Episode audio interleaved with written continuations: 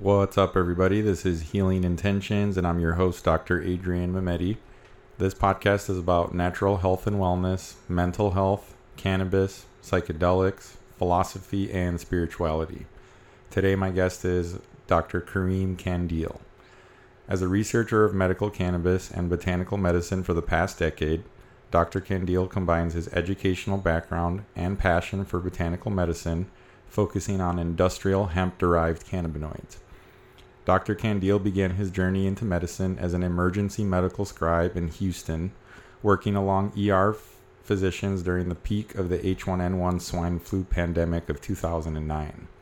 During that time, he first began his research into the safety and efficacy of medical cannabis, as well as looking at vaccine injuries following the rushed Pandemrix vaccine.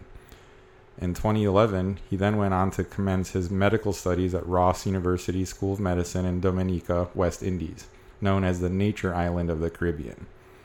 In 2012, he did his first Grand Rounds presentation on the therapeutic potential of cannabinoids.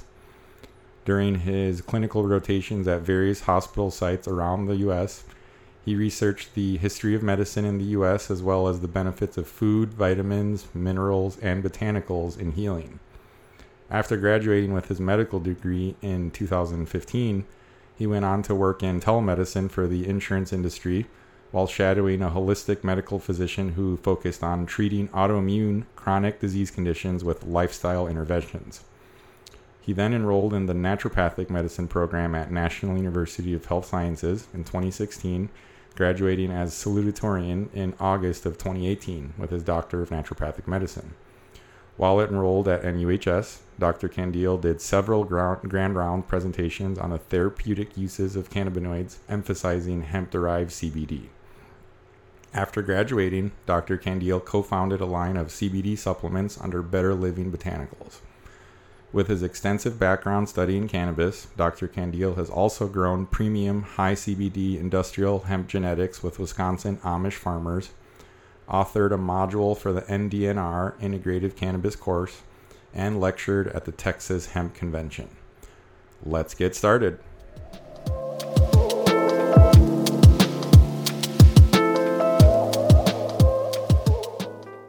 All right. Welcome, everybody. This is another episode of Healing Intentions. This is your host, Dr. Adrian Mehmeti.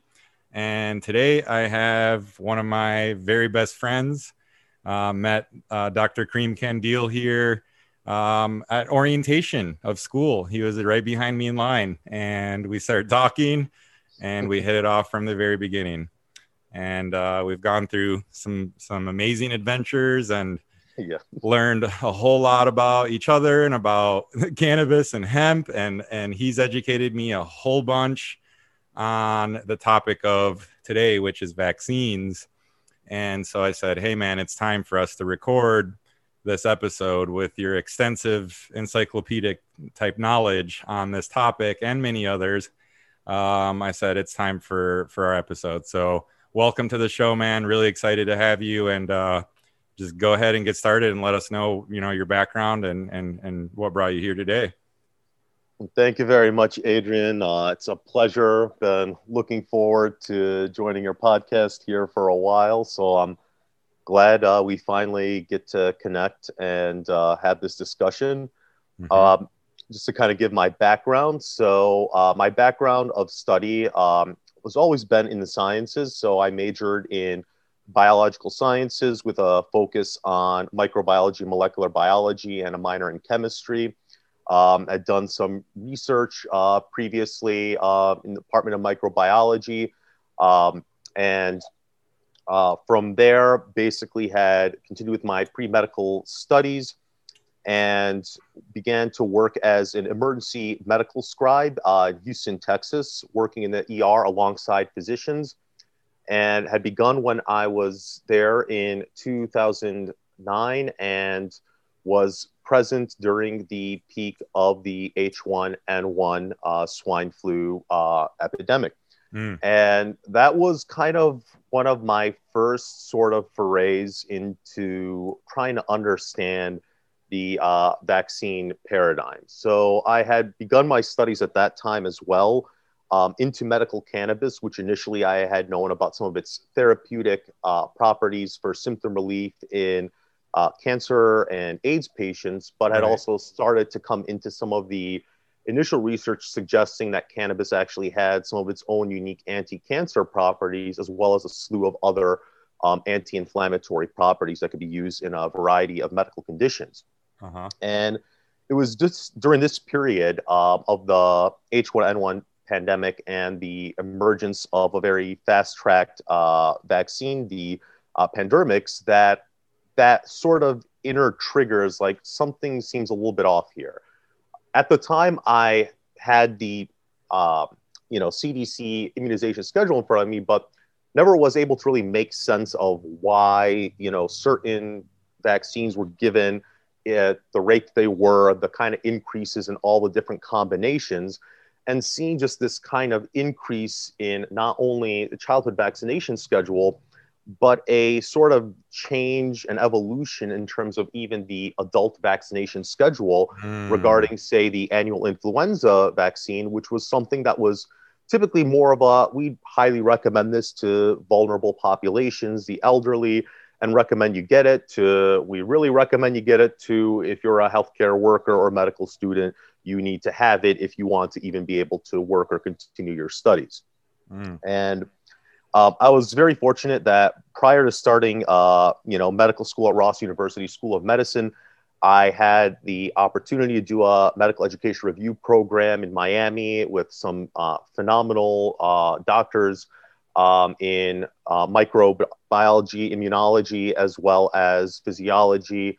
And, you know, this was kind of what became the, the foundation of my understanding going into you know, medical school at Ross University uh, in Dominica, the nature island of the Caribbean, uh, Uh-huh. which further started to expand my interest in, you know, natural medicine, uh, the use of plants as medicine, the use of other therapeutics as medicine, you know, hydrotherapy, uh, before I even know knew it was called hydrotherapy, and that just kind of one um thing sort of you know op- led to another and you start to kind of you know get a different view and understanding and disillusionment from your you know early medical training that's focused on your basic sciences where you feel like yes i get to step into this role of doctor as teacher and explain to patients you know the pathophysiology what's going on in their body and why they need to take this medication or make you know this type of lifestyle modification. And started to kind of see once you get into the clinical side of things it became a lot more of a top down algorithm based approach to practice that prioritized a certain type of efficiency in quickly going in assessing the patient garnering whatever relevant history you could checking all the boxes getting your diagnostics done and starting your treatment protocols uh, Mhm. and you know it was here that again i started you know listening to patients a bit more because again as a medical student when you're doing your clinical rotations you actually have a, a more uh, uh, extended opportunity to spend time with patients and actually get you know more of the in-depth history whereas you know as the resident you kind of have to be a lot more quick and succinct in in getting that right. and so it was then I started noticing a few trends. A number of you know patients who were coming in hospitalized for pneumonia, saying like, "Yeah, I got my flu shot, then I, you know, got sick shortly after." And so this is all anecdotal, but it's important to understand when we talk about you know science, and, and these terms will be thrown around a lot, like anecdotal, and that just simply means that that's an experience that you saw as a physician, as a patient, etc. Yep. You know, versus what we kind of consider the quote unquote gold standard of you know, um, you know, scientific uh, understanding the, you know, placebo-controlled randomized controlled trial, which again Mhm. has a, you know, high statistical power for looking at is there a, you know, association um, between an intervention and outcomes, but at the same time is has limitations in terms of its ability to be implemented, its practicality and, and assessment for some of these other things. So right. Right. Yeah and so it was during my time doing my clinical rotations i uh, came across a book written in the 80s by eustace mullins called murder by injection that really kind of went into the entire history of medical education you know, um, in this country and abroad over the last couple of centuries, and the evolution of the various schools of medicine. You know, the uh, dominant, you know, allopathic school of medicine. Uh, allopathic means, you know, um, you know, other disease, and so it's based on a principle of countering the disease, you know, by trying to antagonize that process. You know, mm-hmm. uh, you know, versus homeopathic, which is based on the principle of similars, looking at, you know, uh, treating disease by, you know, essentially. Um, stimulating the person in the direction of cure by a similar type of process as is present in the disease. So these mm-hmm. are essentially kind of at, at the cusp of these competing viewpoints. And in, in studying that, you come to understand the influence of various historic figures, the funding that plays a very big role uh, in terms of how policy is shaped. Uh, yep. And, you know, before we kind of go in deeper, you know, I think that you know we, we live in an era that's that's kind of very hostile to you know any type of narrative or understanding that differs from the repeated norms as stated through your main corporate media outlets. Right. And you know the term you know pejorative conspiracy theorist you know is oftentimes you know thrown around you know very you know laxly in a way to kind of disparage even uh, yep. yeah to, without even looking at the arguments or the merits of the arguments or investigating yep. but flat out um, outright shutting down any type of discussion and investigation often prefaced with the you know central dogma of modern scientism yeah. the science is settled trust the experts right and uh and and this this has a number of issues when you really kind of again have had a chance to look at how money influences policy across the board, you know, whether it be medicine, you know, governance in general, our food industry, you know, agricultural oh, yeah. industry, which again plays and plays a very critical role in, you know, much of what we've seen in terms of public health over the last century, especially.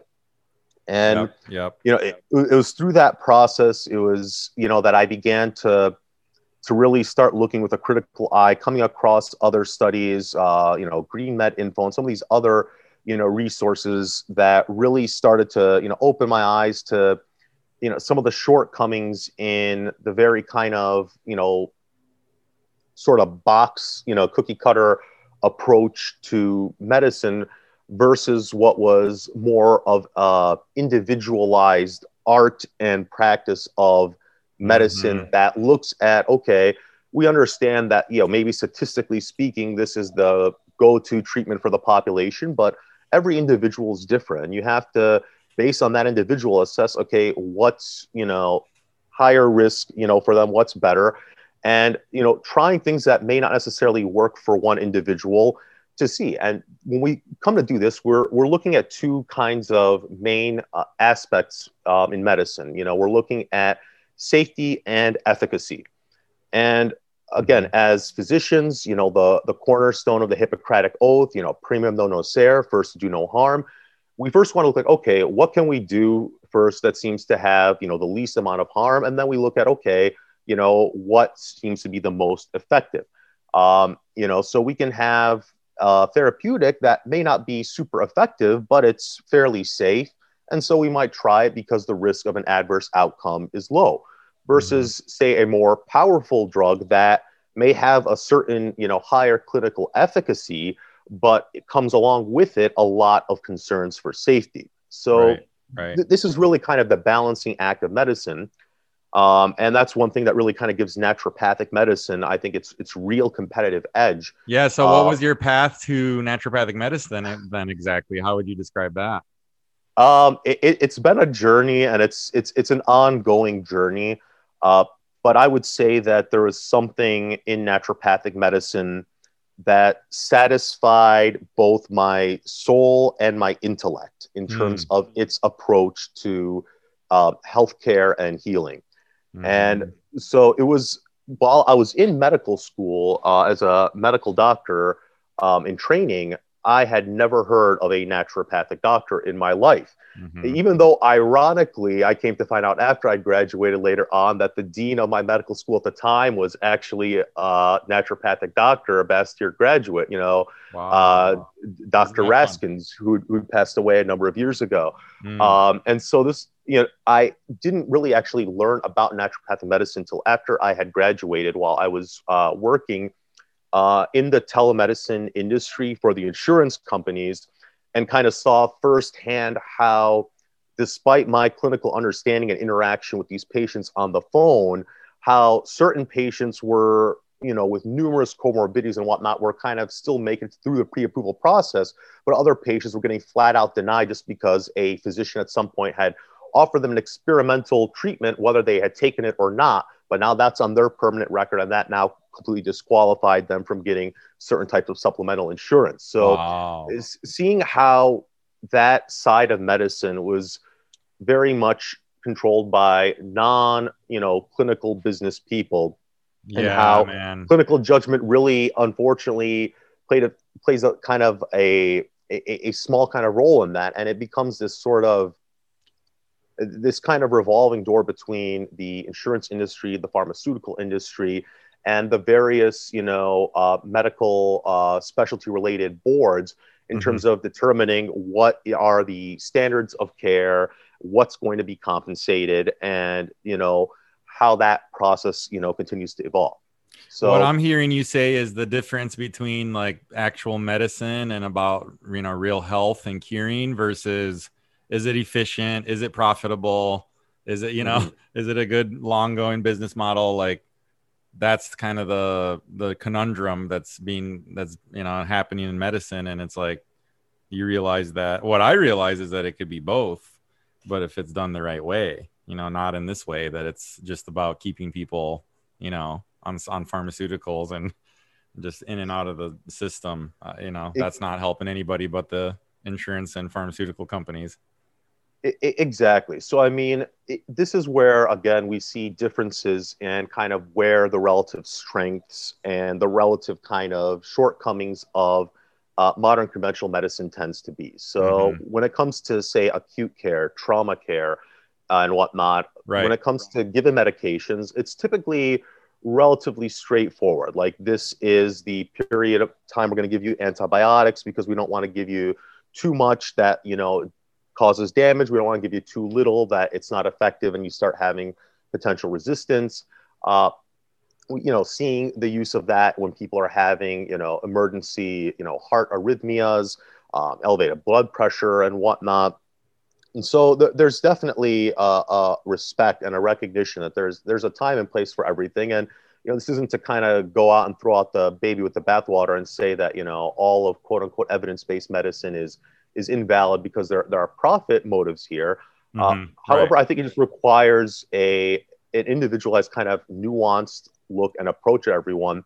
And again, you know, going back to this experience with you know seeing the the direction and that push towards a, a more aggressive coercion towards any type of treatment or policy that that should set off alarm bells since again you know mhm. a very sacred, you know, mainstay of the physician-patient relationship is the principle of informed consent, you know, and Yep. that, you know, patients should be notified to the best of their ability what are the relative benefits, risks, alternatives to treatment, and what happens if you do nothing. And we oftentimes talk about, you know, risk and benefit.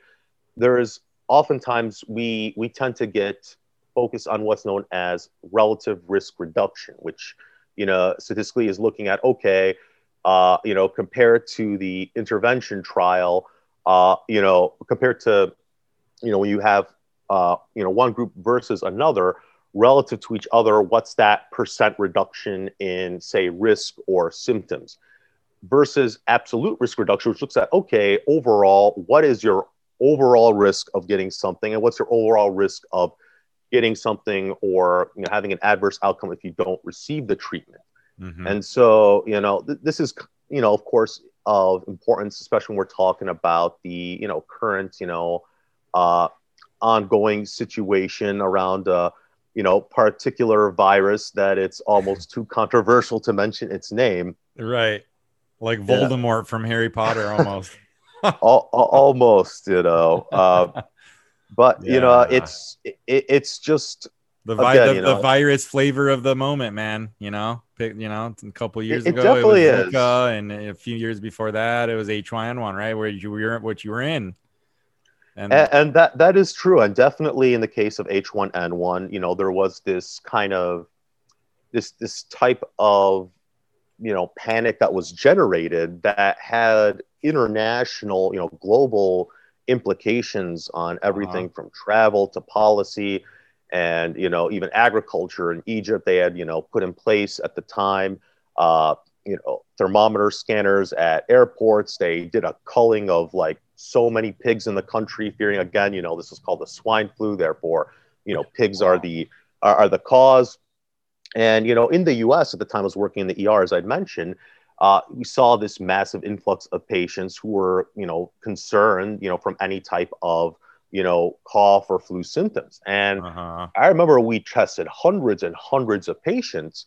And of those hundreds on hundreds of patients, you know, only a handful came back with any type of seropositivity for influenza A or B. Mm. And once they were positive, we went ahead and basically prescribed, you know, Tamiflu or Relenza, which were again the already available um, antivirals at the time intended for influenza. Uh-huh. Uh, but what I also noticed is that there wasn't any follow up to be like, okay, are we going to do any sort of serology to say, okay, is this H1N1 or is this just one of the numerous circulating annual strains of influenza that are constantly in flux and constantly in change and constantly evolving as all microbes constantly are doing? Right. And and so to me that that demonstrated a, a certain lack of you know that sort of scrutiny and integrity for being yeah like validity to, it's like is it real? Is this is this well, actually it, about it, the you know? it, can actually be real but you know with with any type of situation you know when we start to get a little bit weary about reporting outcomes because those conclusions from those outcomes might potentially challenge.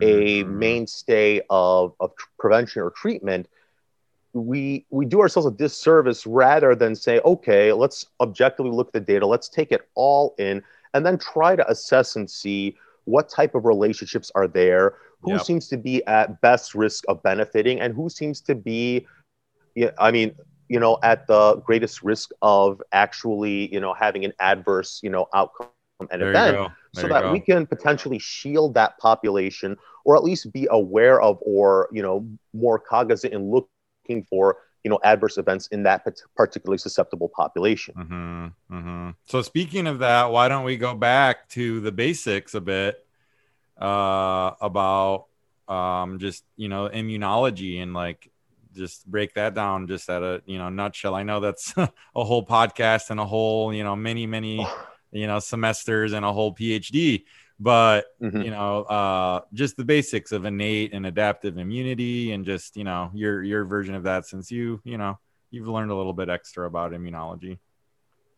Yeah absolutely. So when we talk about you know the you know immune system the the very main arm the primary arm that deals with 80 plus percent of any type of pathogens is what's known as your innate immune system.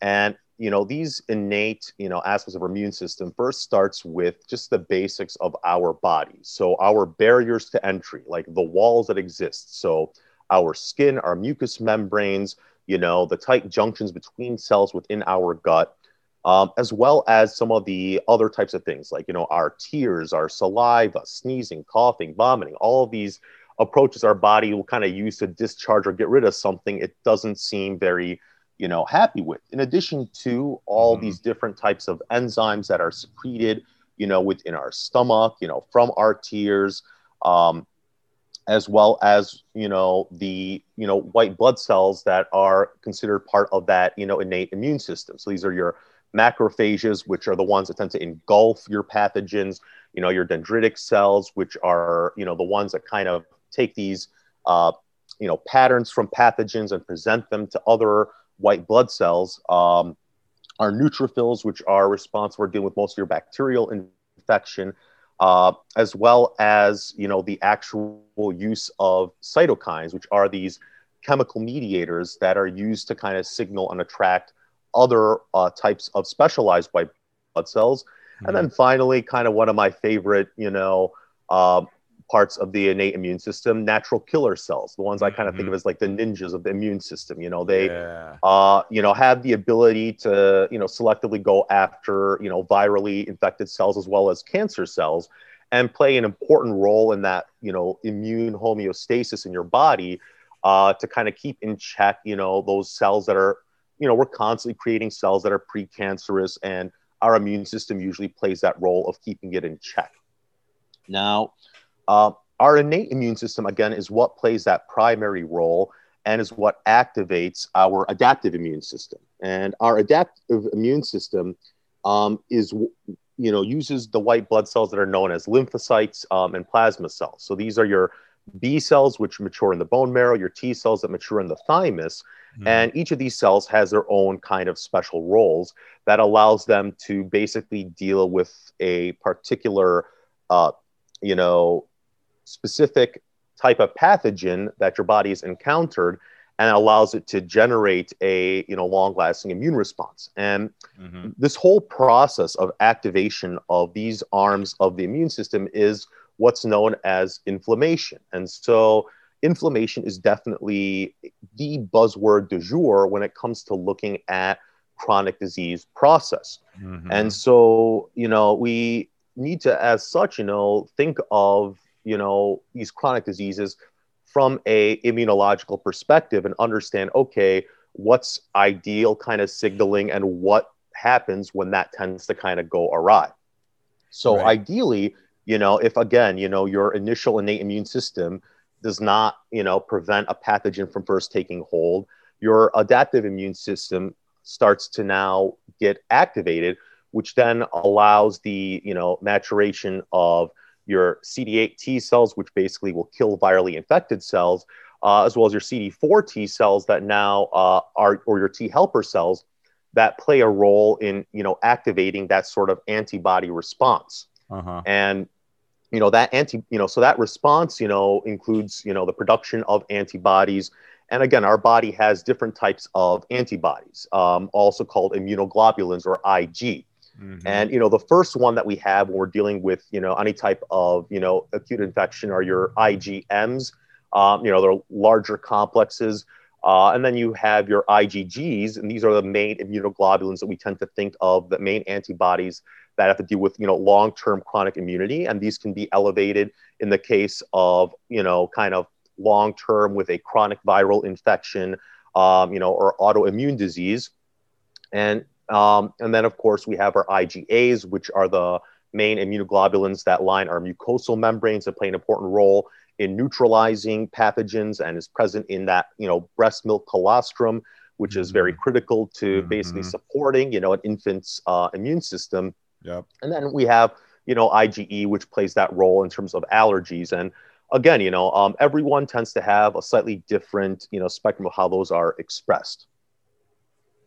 Very nice. Yeah.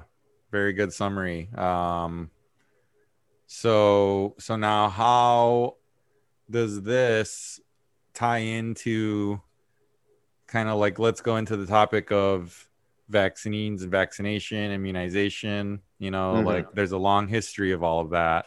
Mm-hmm. Um, where does it all begin and and how would you how do you think it came to you know modern day obviously once again very deep topic.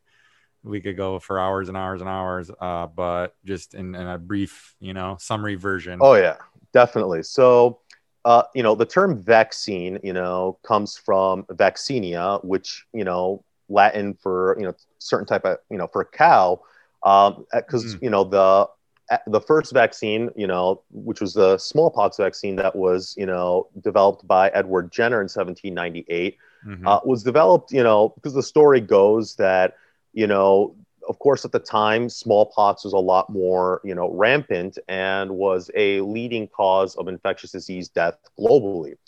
And what, you know, Jenner had noticed is that, you know, it seemed that, you know, a lot of these milkmaids, you know, who had been, you know, dealing, you know, who've been milking cows, um, you know, who had the cowpox, the vaccinia, mm-hmm. seemed to not get sick with, you know, the smallpox virus. Wow. So basically, you know, that sort of, you know, you know, influenced him to consider, okay, let's see what happens here. So they actually took some pus from these cows, uh, you know, cowpox, uh, where wow. basically you had the the viral kind of lesion being expressed on the skin, yeah. and you know, injected that as a serum in order to generate a response to that. Since it seemed that again, you know, the um, the cowpox itself would not typically infect humans. You know, it was just limited to cows that were typically in, you know, these kind of closed off indoor type of, um,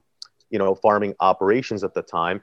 Uh-huh. Um, you know, and basically, uh, by being able to use something that did not theoretically infect humans, you know, it was thought that okay, here we can go ahead and prevent this far more serious disease of uh, smallpox. And so that's basically how the whole process of vaccines began. The, okay. the history, you know, thereafter tends to kind of get a little bit wishy-washy depending on where you're looking uh, in terms of your data. But mm-hmm. if we look at, you know, the data for a number of, you know, both infectious diseases and, you know, non-infectious diseases um, that were, you know, pretty that had higher mortality rates, you know, at the beginning of, you know, at the turn of the, you know, 20th century, you know, we find that there had been a precipitous decline, you know, that had began in much of this disease incidence. And it's important, again, you know, keep in context history and history of what was happening, you know, at that time globally, you know, during this industrial revolution uh, and a period where oftentimes, you know, as people were moving to cities, which were very crowded, very filthy, uh, you didn't really have uh, appropriate plumbing. You had a lot of, you know, noxious, you know, heavy metals and different, mm-hmm. You know, toxins that were present in the water supply and the air from, you know, burning of coal or, um, you know, and whatnot. And so th- this created a situation where people's health was less than optimal. At the same time, you know, much of the food supply tended to be very much tainted, you know, where people would use, you know, all kinds of chemicals, formaldehyde or whatnot, to extend the the shelf life of different foods. And of course, this, you know, resulted in instances of people having increase in stomach cancer, whatnot. So, so we right. see that, you know, generally speaking, you know, as people's quality of life was, you know, very much poor, you know, their, you know, their their overall lifespans, their overall mortality you know, ended up being, you know, an issue that was compromised. And so, mm-hmm.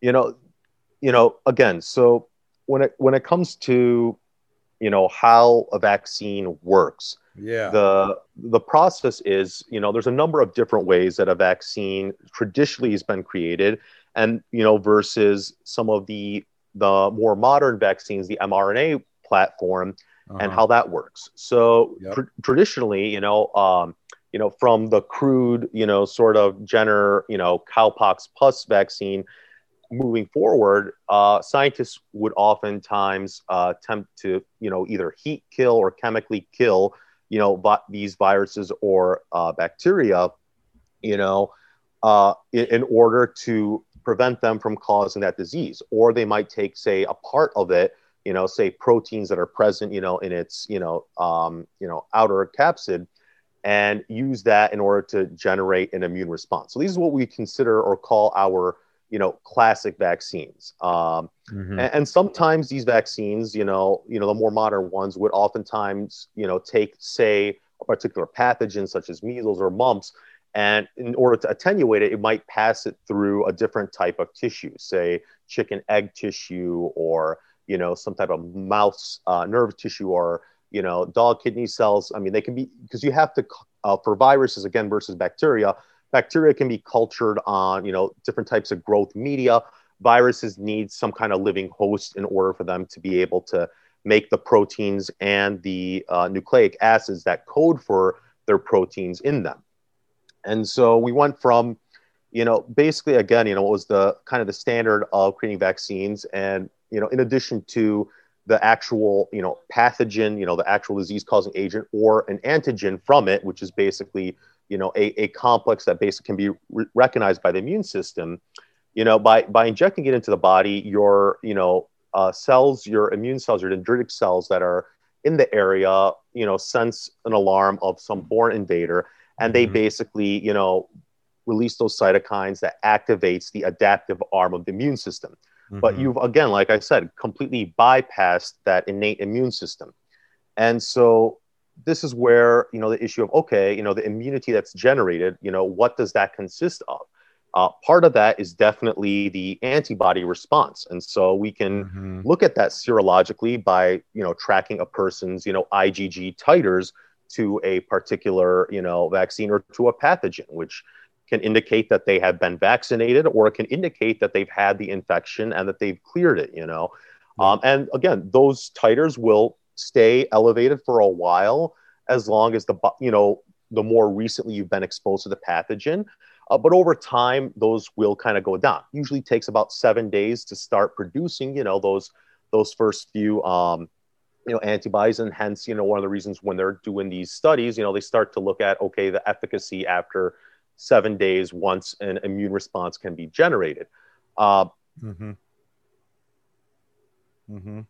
And so, uh, as mentioned, you know, you have these antibodies that are, you know, generated, but we also have these things called memory cells that are generated. And so, mm-hmm. if again the body senses it hasn't come in contact, you know, with you know a particular pathogen for a while, you know, those antibody levels, you know, those proteins will eventually start to decline in number, you know, and you then have your memory cells that can be reactivated, you know, in the lymph nodes and other lymphoid tissue and produce more antibodies if, you know, the immune system, you know, comes across that pathogen again in the future.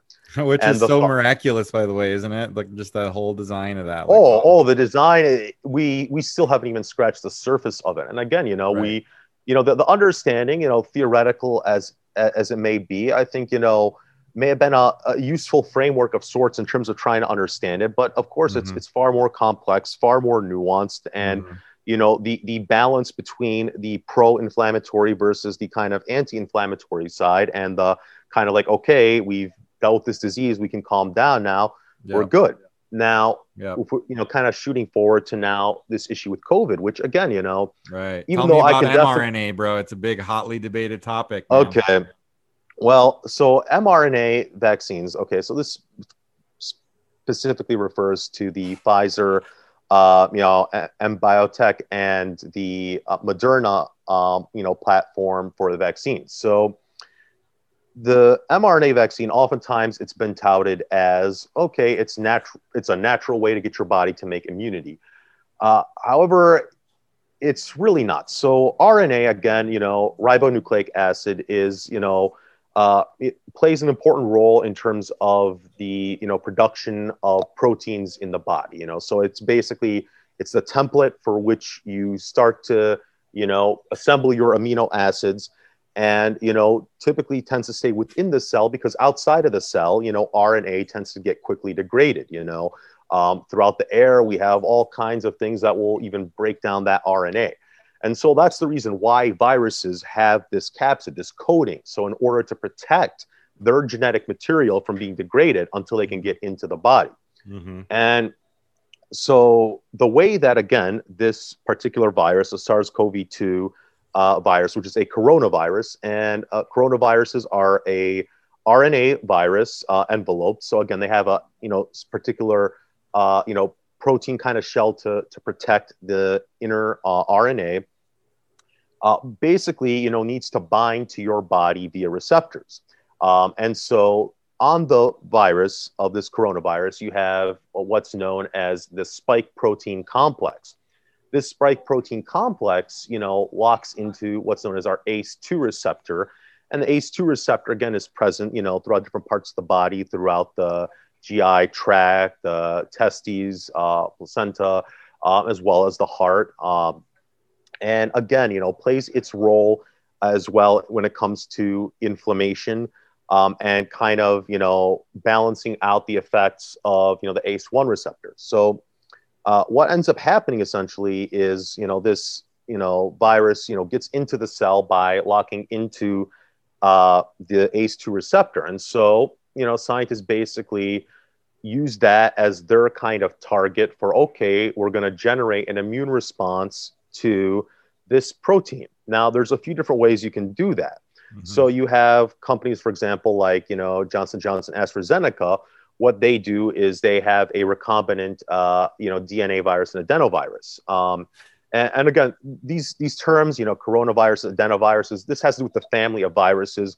And just to put into perspective, you know, the, the common cold, you know, the vast majority of those is going to be caused by rhinoviruses, followed by coronaviruses, followed by adenoviruses. Mm-hmm. And so these are viruses that typically have, you know, a large amount of mutations. And hence, you know, one of the reasons why, historically speaking, you know, the talk about making, uh, you know, a vaccination towards, say, the common cold, you know, has been unsuccessful.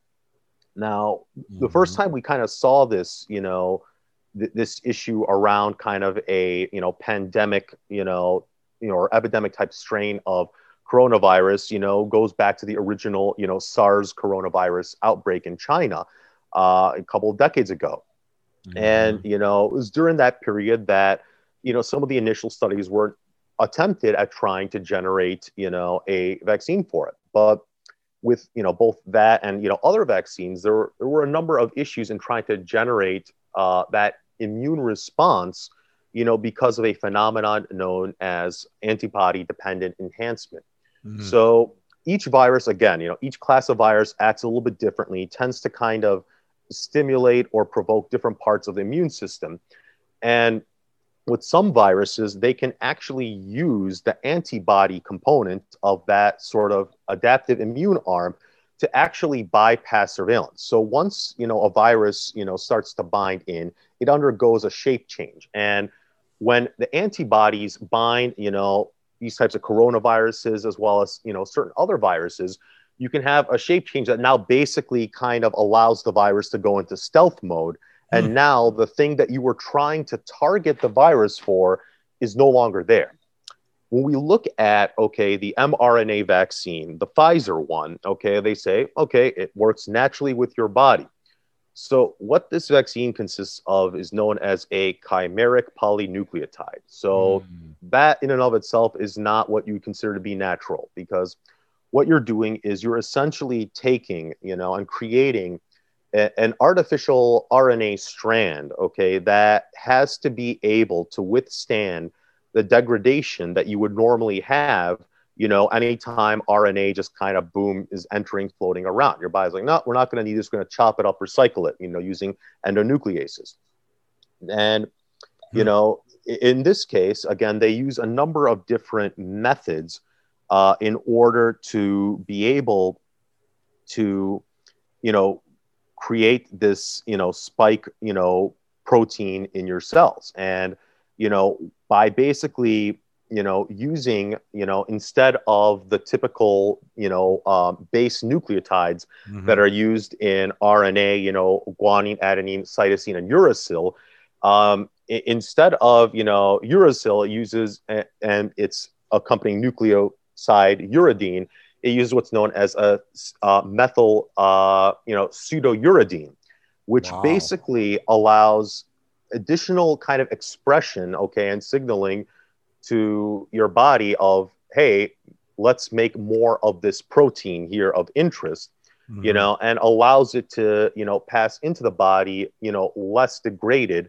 because of that but again even to kind of get that mrna into the body in the first place you have to kind of use kind of chop shop a number of different components in order to basically allow it to enter into the body. Oh. That doesn't sound good.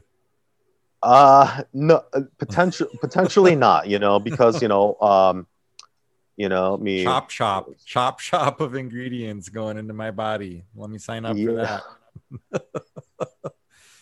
oh, so, here we go. We're about to get controversial here, folks.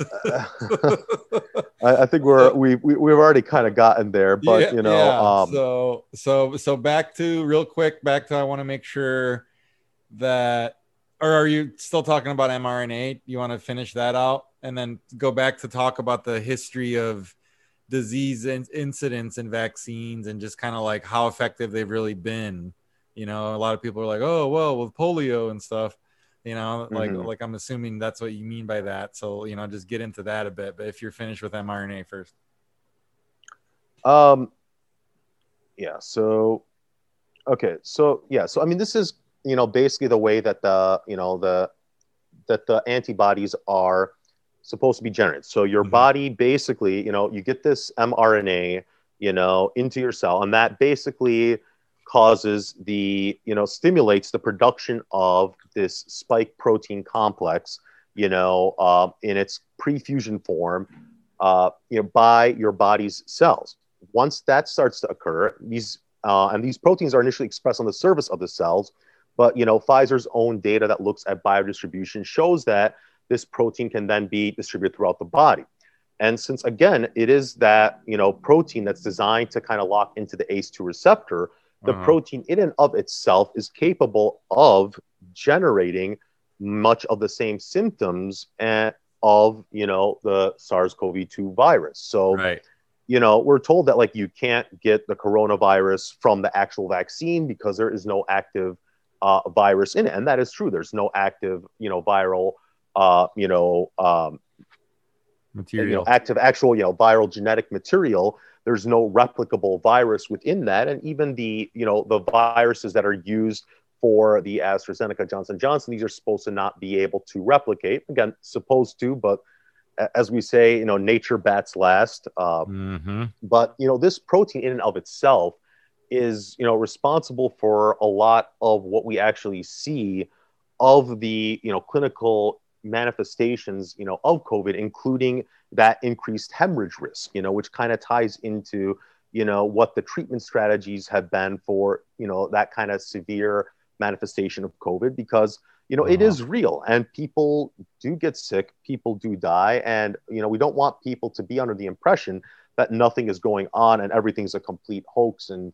everything yeah. that's happening is just due to EMF from this or that. Like, no, uh, and again, even when it comes to understanding the, the theories and fundamentals of microbiology, there, there's still a lot of nuance we're still trying to understand in terms of, you know, what degree of, you know, you know, these microorganisms is, you know, caused by the actual microorganism itself versus the actual host, their own susceptibility, their own terrain, and how that even influences the evolution of, you know, you know, those pathogens, those viruses when they spread. Mm-hmm. But you know, so this again, going back to the spike protein, which you know has been shown to you know have inflammatory, you know, generate inflammation, and part of the concern is, as we mentioned before, that we have those ACE2 receptors in the heart. Uh, you know, this above, you know, you know, average incidence of myocarditis, you know, heart inflammation that can be caused by it. Um, if you go to, you know, open VAERS, so um, you know, this kind of ties back into the, the history of vaccines, but you know, during the you know the previous you know the 1918 you know influenza epidemic, which is oftentimes kind of used and cited as a reason for the need for certain types of health policies. But there had been a very you know heavily financed widespread vaccination campaign, and that still was ineffective. You know, in fact. Um, you know, within the U.S. military, you know, that's where we saw the largest outbreaks within these fully vaccinated populations. Mm. Now, unlike again, you know, we've we've had recent outbreaks on you know U.S. naval ships in a fully vaccinated population. You know, in Cape Cod, you know, these cluster outbreaks are showing 74% of those who are, you know, coming down, you know, with these various variants, you know, have been fully vaccinated. So, you know, this this comes to show that there there's no free lunch you know in life and in nature. And you don't get this you know one size fits all. I can only do immunological good and i cannot do immunological harm.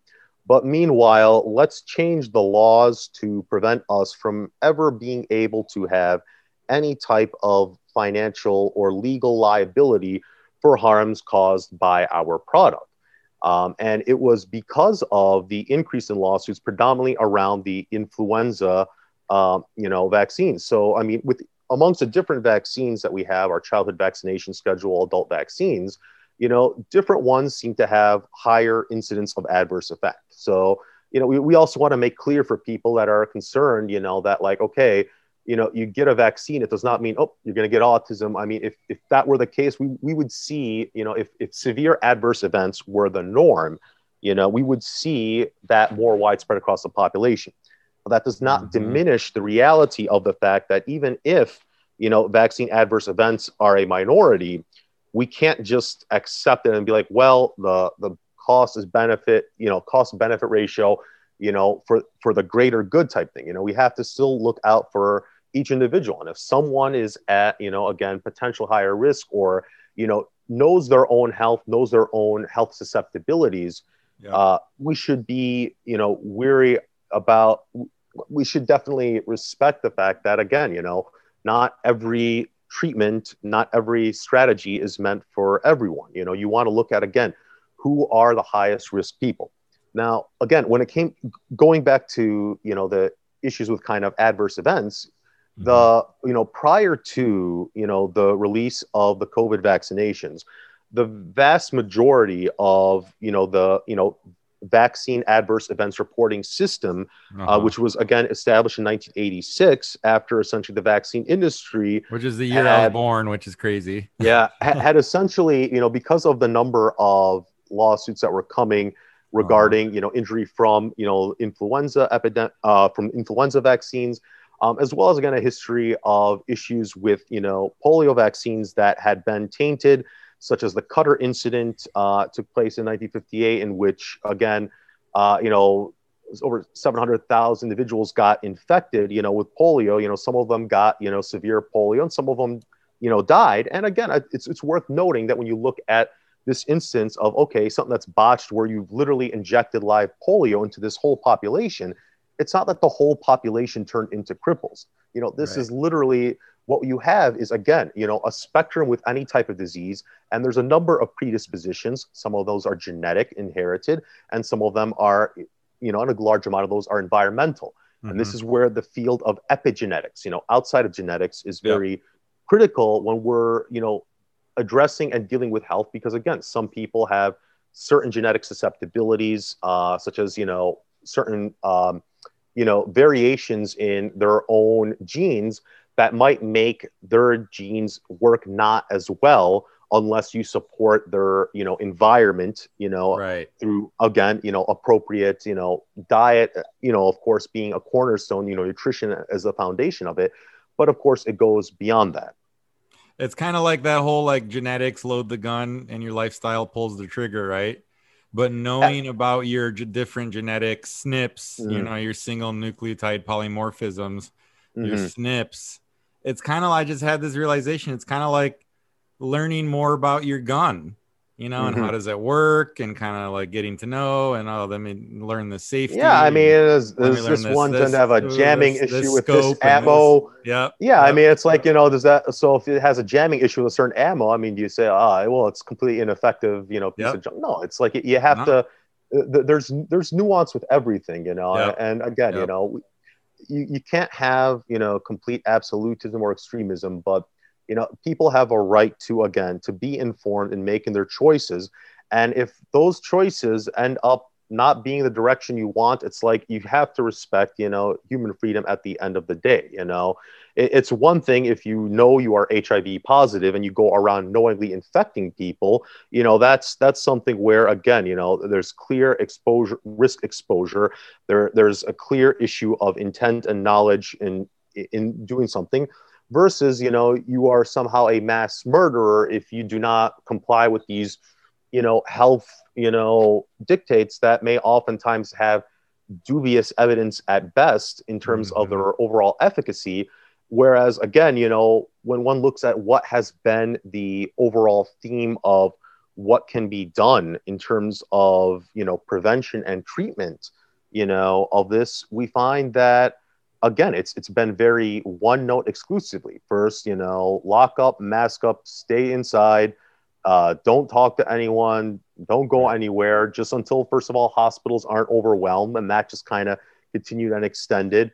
Mm. And, you know, and then wait for the vaccine. And then the vaccine comes out and people are getting it, but maybe yeah. not with the enthusiasm that was initially anticipated. And so yeah. you, you have, you know billions in you know taxpayer subsidized you know government approved spending you know for you know you know rollout for the purchase of it for the marketing you know for targeting disinformation campaigns and you know and despite all that it's like you know we we started to see you know um, again at the beginning you know early on in the year that what happened with you know our overall infection rates is we started to see a drop in cases and before we even had any significant degree of vaccination within the population what we had is basically nature taking its course uh, dr zach bush he talks about you know coronaviruses their seasonality and how they typically tend to you know come around and last in these two year cycles and uh-huh. last year was basically telling and predicting to everyone before the vaccines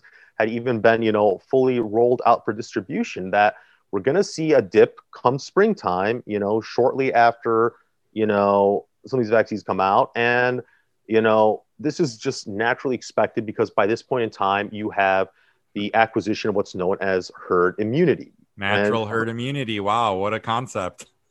well, uh, that's that's where the original concept, you know, comes from, you know, that yeah, yeah. you know, herd immunity does not, you know, state that you will not have illness or disease. That that's not how it works. It's never mm-hmm. been how it's worked. You know, mm-hmm. and and I think any kind of belief that we can eliminate, you know, pathogens and, and illness is based in ignorance and hubris. The, the fact is, you know, nature has its course. You know, we can do our best to kind of respond to that with the tools that we have.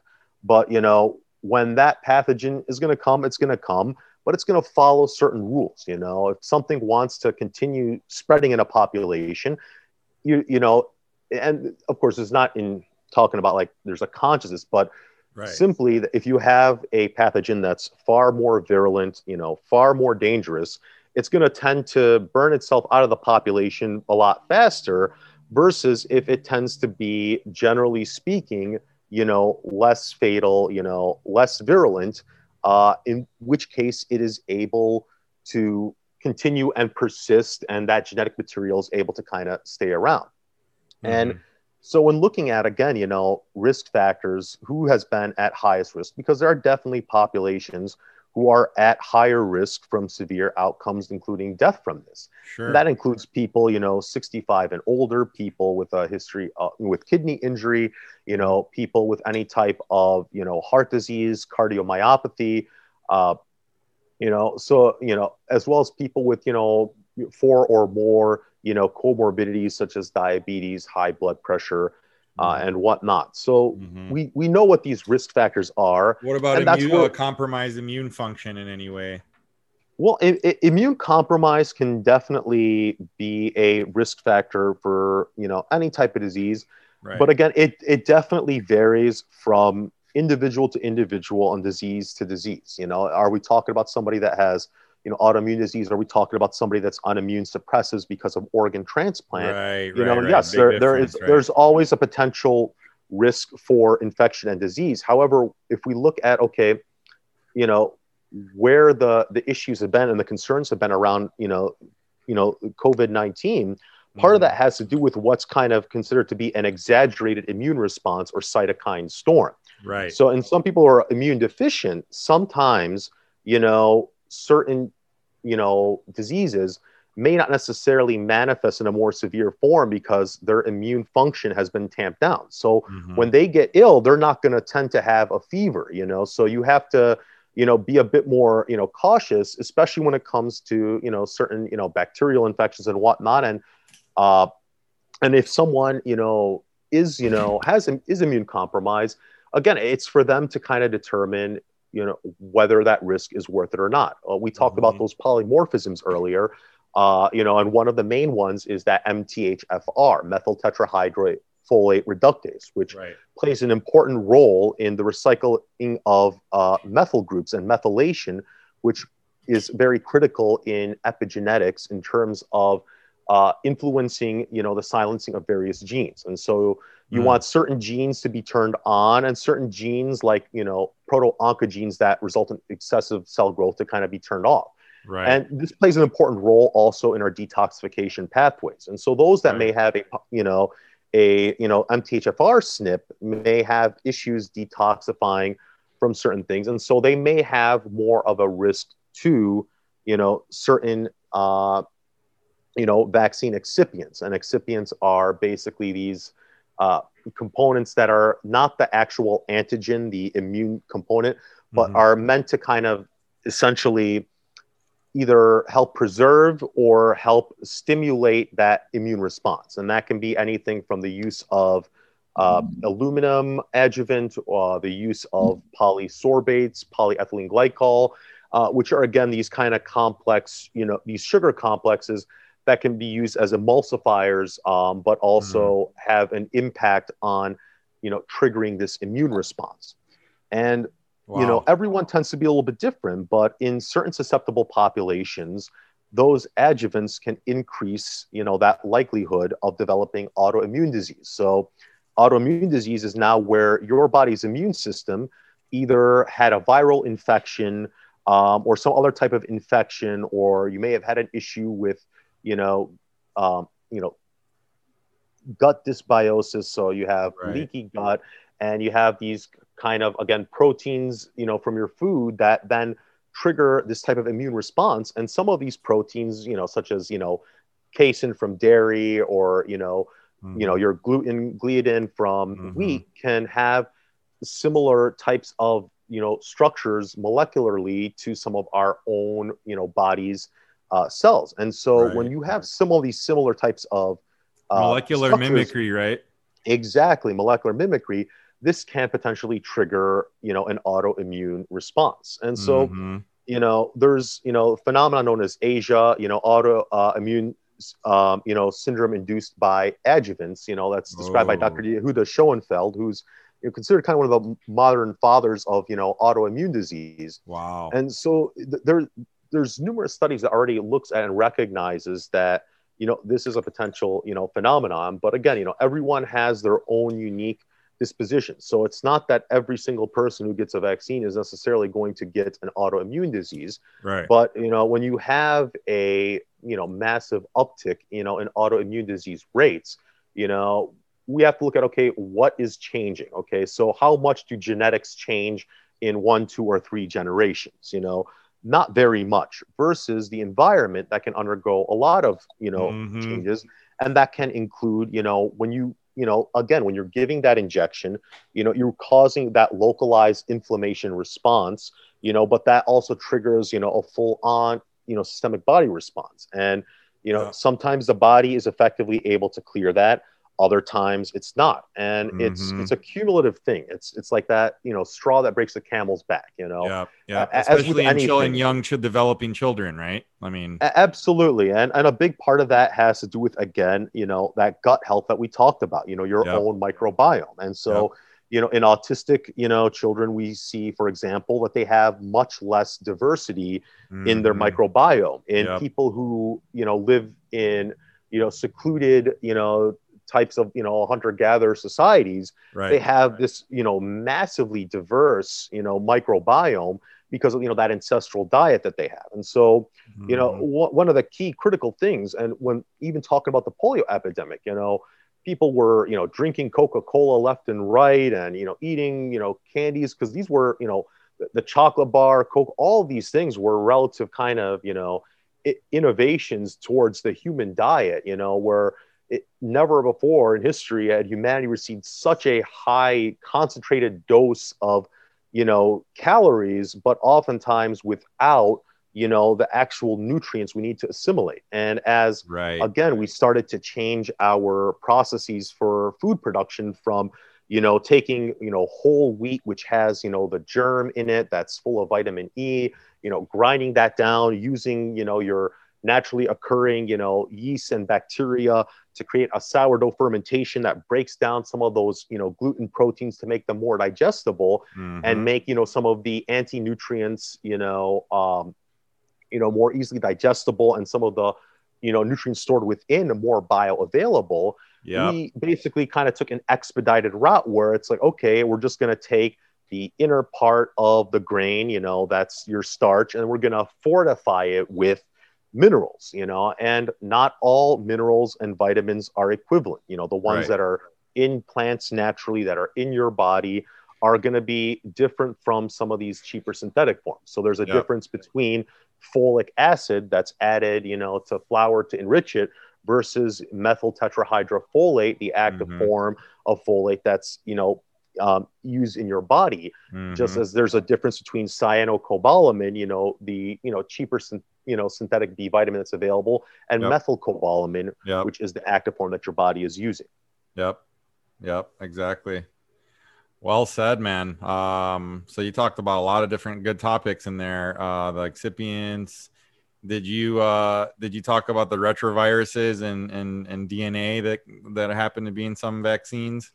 So th- this again goes into issues of you know idealism and then the realities of quality control. So it's like uh, to a lot of people, you know, when you just theoretically understand, like, okay, we're taking a virus, a harmless virus, you know, relatively speaking.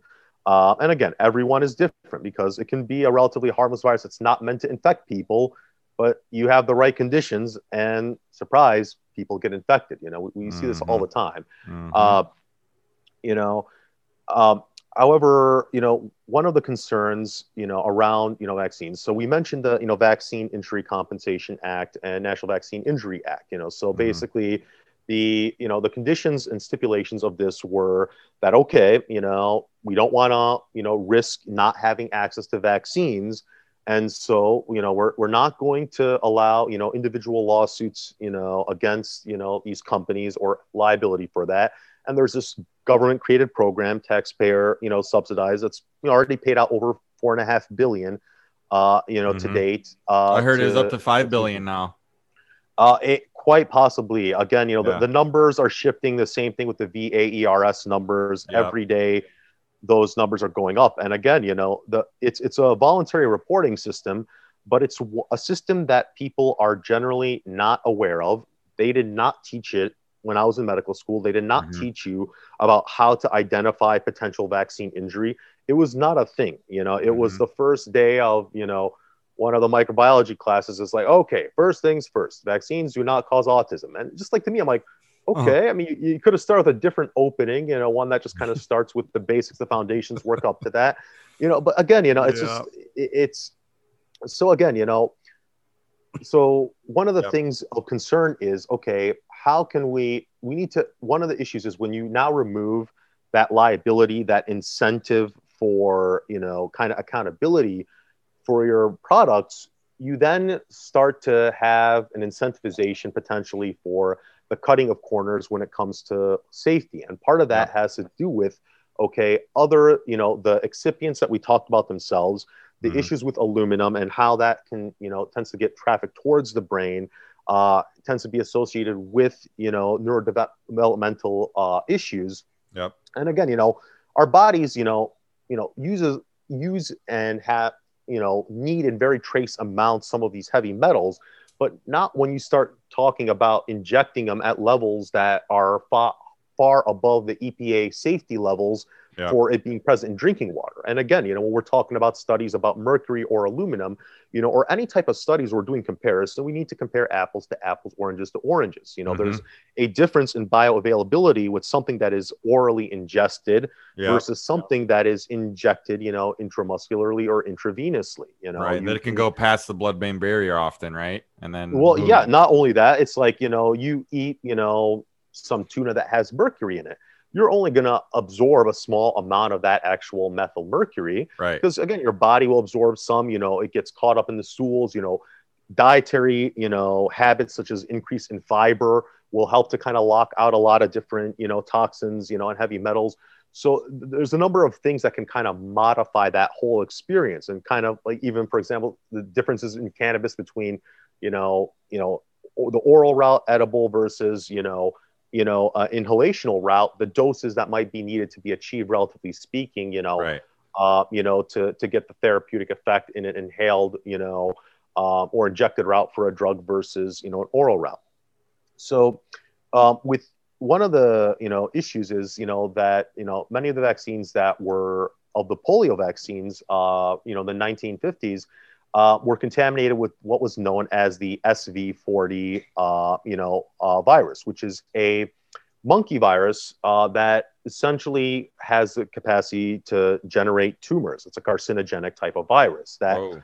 normally does not infect humans, but it was, you know, as a re- result of the process again of, you know, making the vaccine. So it's like you again, you will oftentimes take your pathogen of interest. You may go ahead and use a different animal in order to again because once that virus gets reassembled in that animal tissue it's now has different structural proteins so it's it's, it's a different animal altogether that new mm-hmm. virus and so mm-hmm. again the thought process being that okay we we take you know these uh you know kind of weakened type of viruses we can you know still have certain aspects of it that okay the immune system can recognize as pathogenic and generate antibodies to but not necessarily get the full on disease. That may be the case, but you may also get different diseases that you did not know about. Okay, so huh. uh, you know, for example, you know, one of the issues with you know, you know, measles. It's like okay, measles in the vast majority of children is going to be you know, cough, you know, runny nose. Uh, conjunctivitis, and then you develop that rash. And mm-hmm. the vast majority, they're going to be sick for you know a week or so, and they get better. There will definitely be some that get more severe pneumonias and you know some that can have some very severe type of adverse events. Yep. But usually, again, when one goes through this in childhood, uh, it, it seems to have a sort of immune boosting effect, you know, uh-huh. later on in life when it comes to you know, potentially dealing with certain cancers and whatnot. Uh, however, when we start to kind of shift, if you would, the natural trajectory of childhood illnesses, we oftentimes start to, you know, delay them or people start to get exposed to these or susceptible to them at different points in their life when they're yeah, like you know, developmentally pox, right? and exactly biologically different. And you know, again, I had the chicken pox. You know, it's same that, same with me. You, you, scratch and whatnot, and it was like whatever. People get the chicken pox, they scratch, and then you don't get the chicken pox again. But yeah. all of a sudden, you know, it, it, the the marketing of kind of the worst case scenario of what chicken pox looks like, which again no yeah. one is saying that these diseases can't be fatal, you of know, course.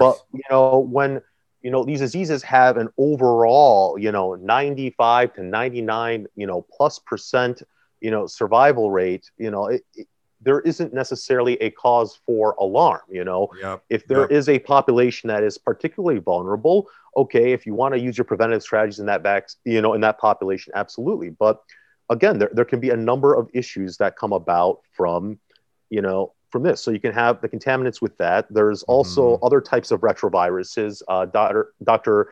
Judy Mikovits, you know, his research has mm-hmm. been into what's known as XMRV, you know, xenotropic murine uh, uh, retrovirus. So this is a, a mouse retrovirus that, again, has been associated with, uh, you know, neurological issues because, again, uh, if you think about it, how are some of these viruses attenuated? Okay, by growing it in mouse neural tissue. And so, mm you know there are atypical forms of measles such as you know sspe you know uh, subsclerosing panencephalitis mm-hmm. that can be caused if people are getting measles you know at a later age you know uh, you know in adolescence versus in childhood um, and can potentially you know be a result of the kind of the live vaccine measles strain again mm-hmm. this is not saying that anyone and everyone's going to get this because you got it yeah. but it is saying that yes we do you you you, you maybe trade off one risk you know but you have another to deal with it and so yep. Yep. traditionally speaking okay how do you deal with you know measles you know vitamin a you know that was something that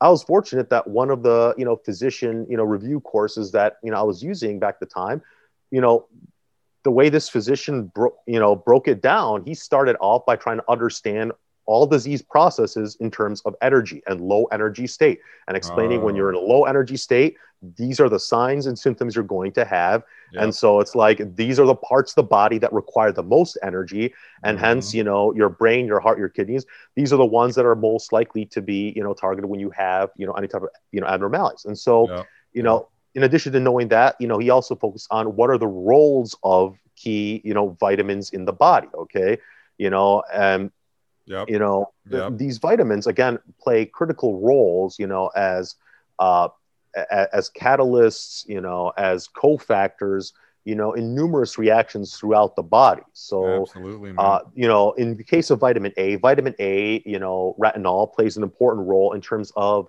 the specialization of various cells. So, the specialized epithelium with cilia, you know, that line, you know, your trachea and lungs, you know, the specialized epithelium on your eyes, you know, the specialized epithelium, you know, in your gut and throat. And so, Uh-huh. anytime you have any type of viral infection, you know, what you're going to have happen is, you know, those viruses, as they're going into and out of your cells, busting out, you know, that, that creates damage and you have cellular turnover. So, you need to be able to support the body, okay, and in a nutritionally sound way, one that's going to pre- emphasize protein and not sugar, you know, and one that's going to emphasize those key vitamins that are important to, you know, immune functioning and immune signaling. And vitamin A is one of those critical ones. And yep. uh, interestingly enough, um, in a lot of the African vaccine campaigns, they've been, you know, a lot of their successes come from the co-administration of vitamin A along with the measles vaccine. And so, Oh, you know it's just be interesting to kind of do a compare like if you want to do an, a comparison but again this is where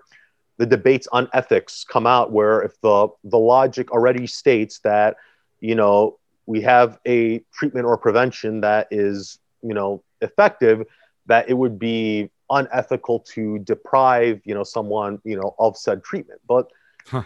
uh, again you know it's you know it, when when when understanding you know much of how again science tends to work how much you know financial influence as well as conflict of interest that occurs between say you know the regulatory agencies cdc and fda and Mhm. the pharmaceutical industry themselves so Yeah. you know for example the cdc you know in addition to licensing and owning the patents on you know over you know 30 vaccines is also you know uh, Yep.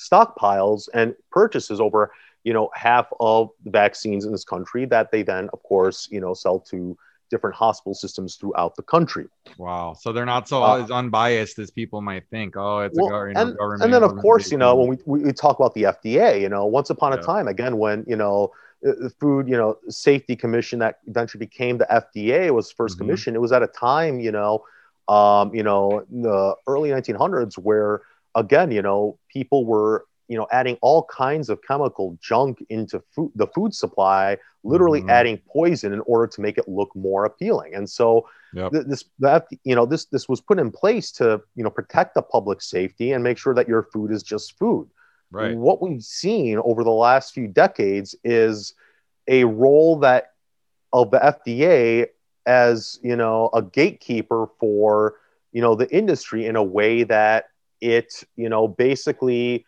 works in the favor of industry where it is you know financially beneficial towards the FDA you know Right. Right. um, and, and there, there's there's been a number of different you know scandals within that. One of which you know involves you know um, the you know RBST, recombinant you know bovine somatotropin, or you know the uh, you know artificial growth hormone that you know genetically modified um, growth hormone that was approved for by the FDA for use in cattle uh, during the 90s in order to boost milk production.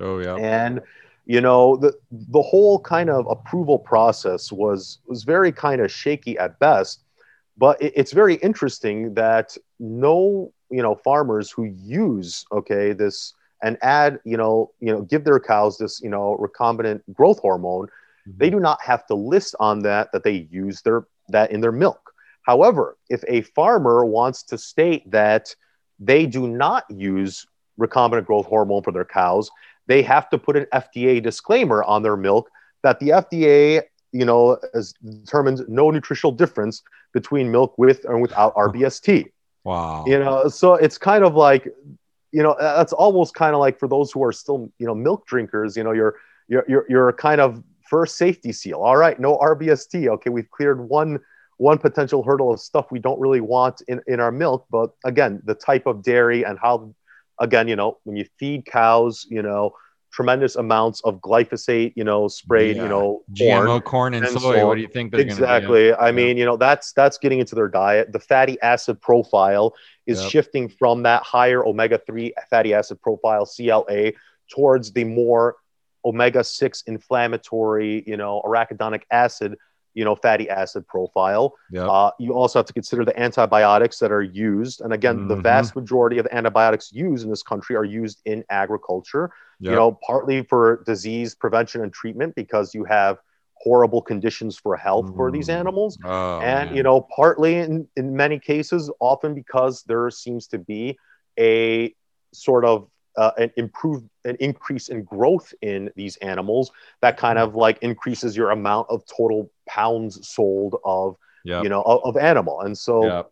Yep. uh, so if you have this so this Mhm. so here's the thing kareem i want to i know we're mindful of time and everything and i want to get Oh. into some some topics here conspiracy theories right and i want to just preface it by this jeffrey epstein having a pedophile island that he took all his you know friends to and stuff that used to be a huge conspiracy theory a few years ago right? You thought you people thought you're crazy to talk about that. And then a netflix special came out on it. Mhm.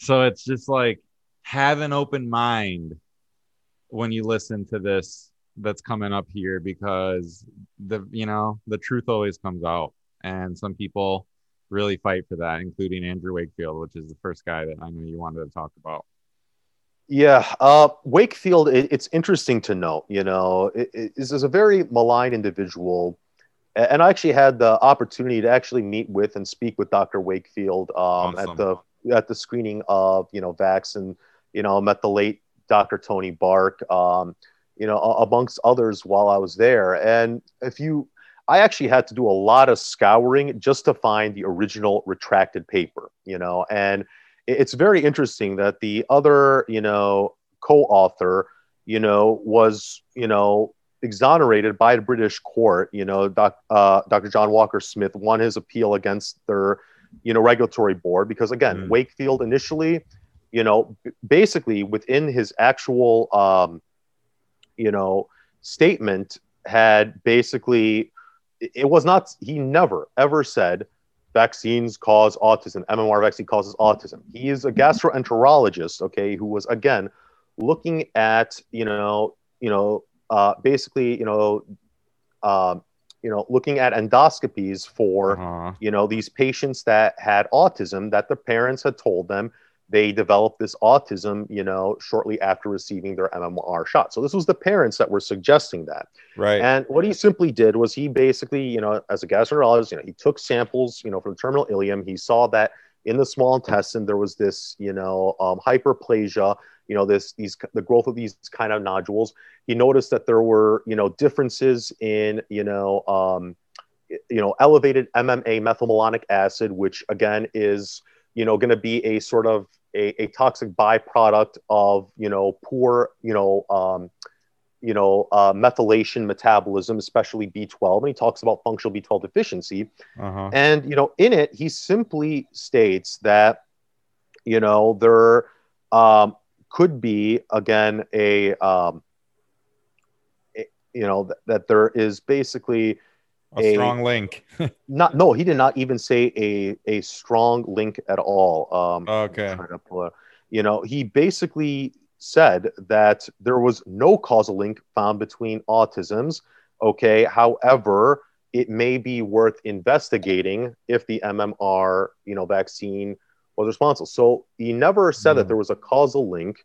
You know, he simply mentioned that because of the fact that the timing of onset, because you know, some one of you know, this is a small subset of patients. He wasn't claiming this is the gold standard. This is the the proof that causes autism, but because of the controversy that it generated, in which again he theorized by the fact that you know some of the patients who'd had the single you know measles vaccination did not you know seem to have you know issues until they got the actual full MMR, and then they you know shortly after started to develop these symptoms. And so Mm.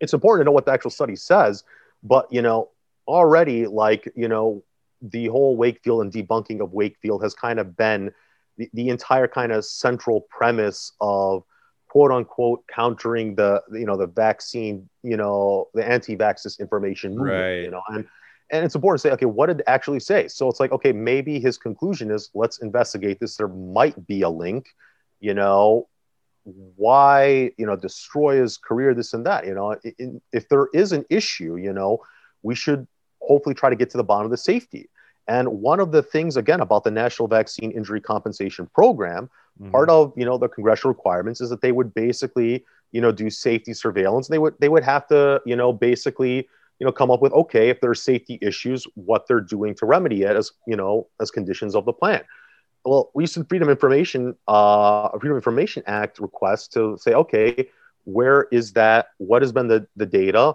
showed that nothing had been done over the last 30 years and so it's it's like mm-hmm. if you want to gain the public trust you don't do it in a way by attacking them by maligning them by forcing them by badgering cajoling and ridiculing them you know by yeah. force if necessary to get something you know cutting them off from any sort of recourse or anything happen and completely turning a blind eye to when something does happen and not attempting to kind of find some sort of recourse. You know, the, the yeah. fact is, extremist positions in any type of arena, in any type of dogma, will naturally trigger extremist rebuttal from the other end. That this is the this has always been the nature of things. And so, right. you know, I'm not saying that, you know, I'm necessarily like walking the middle path, but, you know, we, we can't begin to, to honestly really be talking about being you know just towards you know science eh, if we're not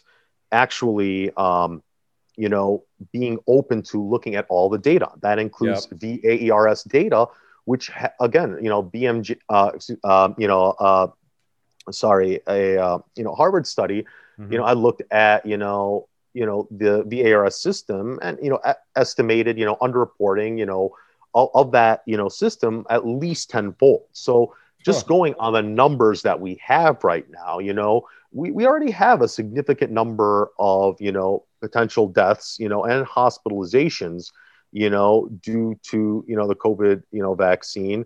Uh, yeah. Over, you know, 500,000, you know, vaccine adverse events reports just on the COVID vaccine, you know, 1.3 million VAERS reports on all vaccines since the National Vaccine Injury Compensation Program started. So wow. we're already approaching half, half of all the vaccine injuries in the last 30 plus years in a matter of months.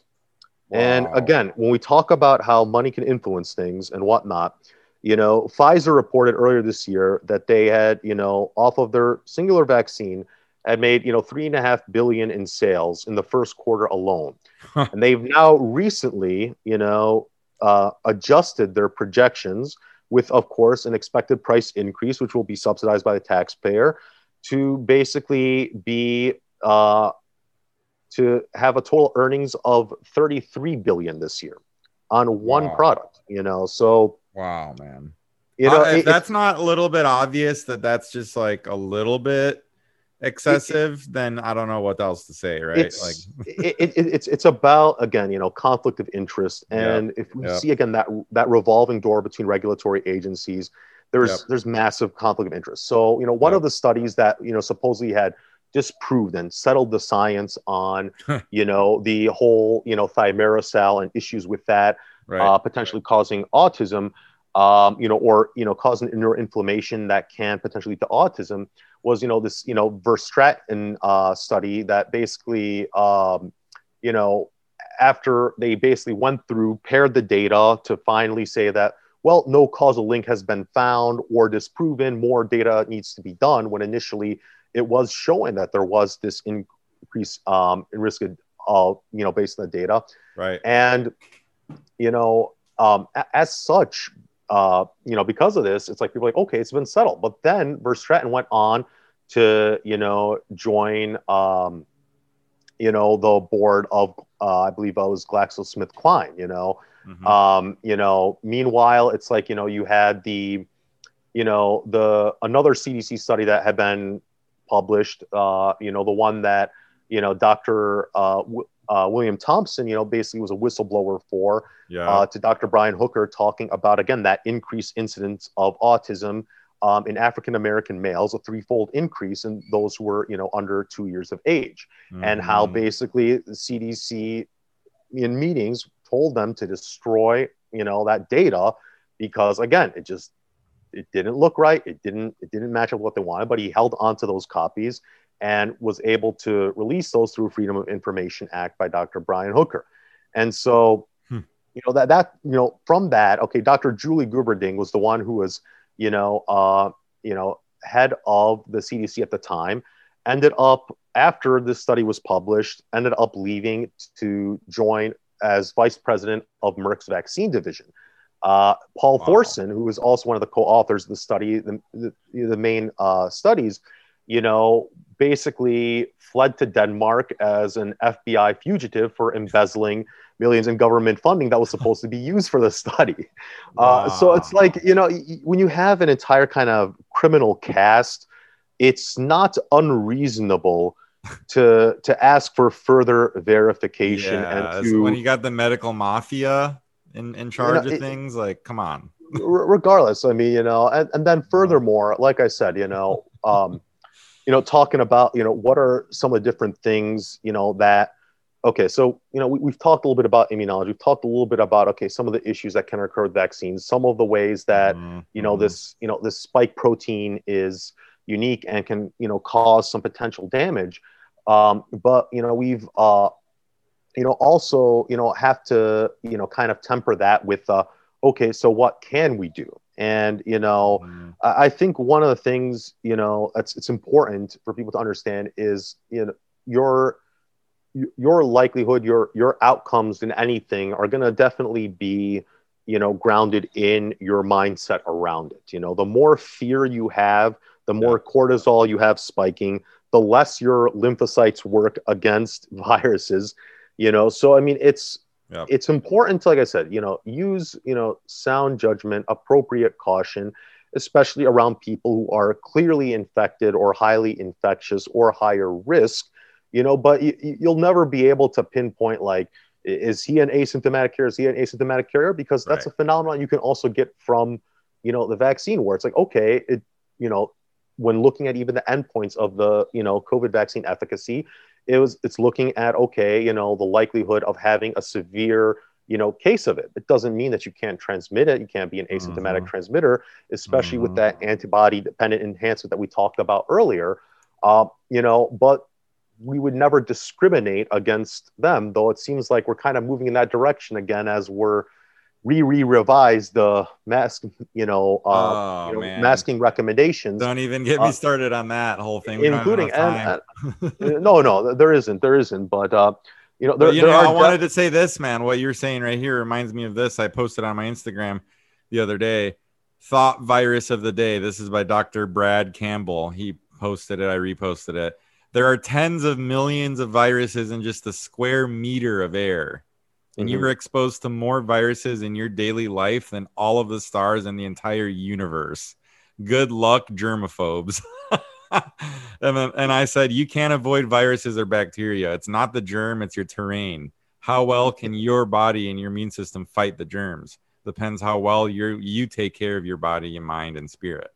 You know, and that's what you're talking about here, creating the conditions for health, right? Like that's where it all starts.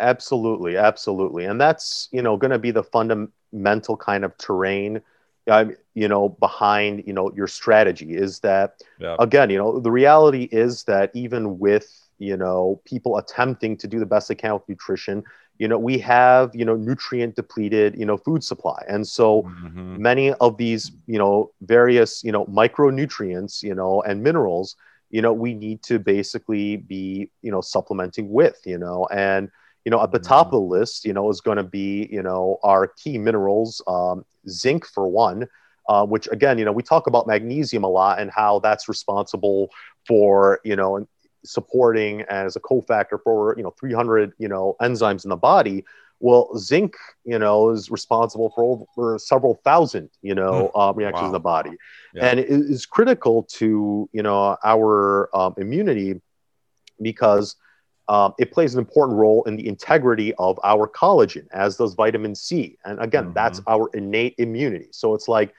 as these viruses, again, you know, are building, you know, you know, holes in your body in those barriers you know of your mucosa it's like you have to repair it you have to give it the nutrients it needs to repair you know and mm-hmm. you know this is where again you know focusing you know on you know you know higher you know quality you know protein um and especially in you know, certain amino acids you know such as you know lysine uh, and arginine, which have again you know uh, you know antiviral and immune supporting type of properties.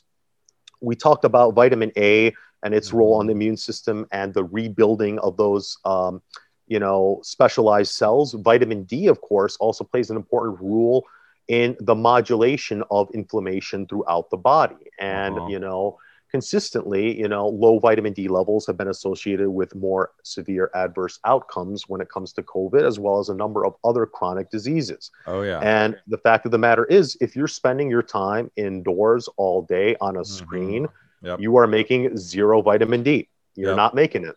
Um, you know, most people aren't really getting, you know, very rich sources of vitamin D, which, you know, you can find in cod liver oil, um, you know, amongst uh, other things. But mm-hmm. you know, mm-hmm. it's something that even Dr. Anthony Fauci himself takes, you know, is taking every day. Vitamin C and vitamin D. Huh. Speaking of the pandemic, I mean, he mentioned it on a private interview with Jennifer Garner. Never once was this public health strategy. And again, wow. you know, a That's lot a of shame, these man. That's a shame. A, a, lot of these, again, these these vitamins are extremely cheap. You know, again, yep. you know, if you're during the summertime, you know, northern latitudes, vitamin D is free. Stand yep. outside for a number of minutes your body has its entire process of being able to make it. And not only do you get vitamin D, but the sun in and of itself helps to activate all these different immune response, you know, components, you know, through all the different kind of wavelengths of its rays as well. So there's benefit in it.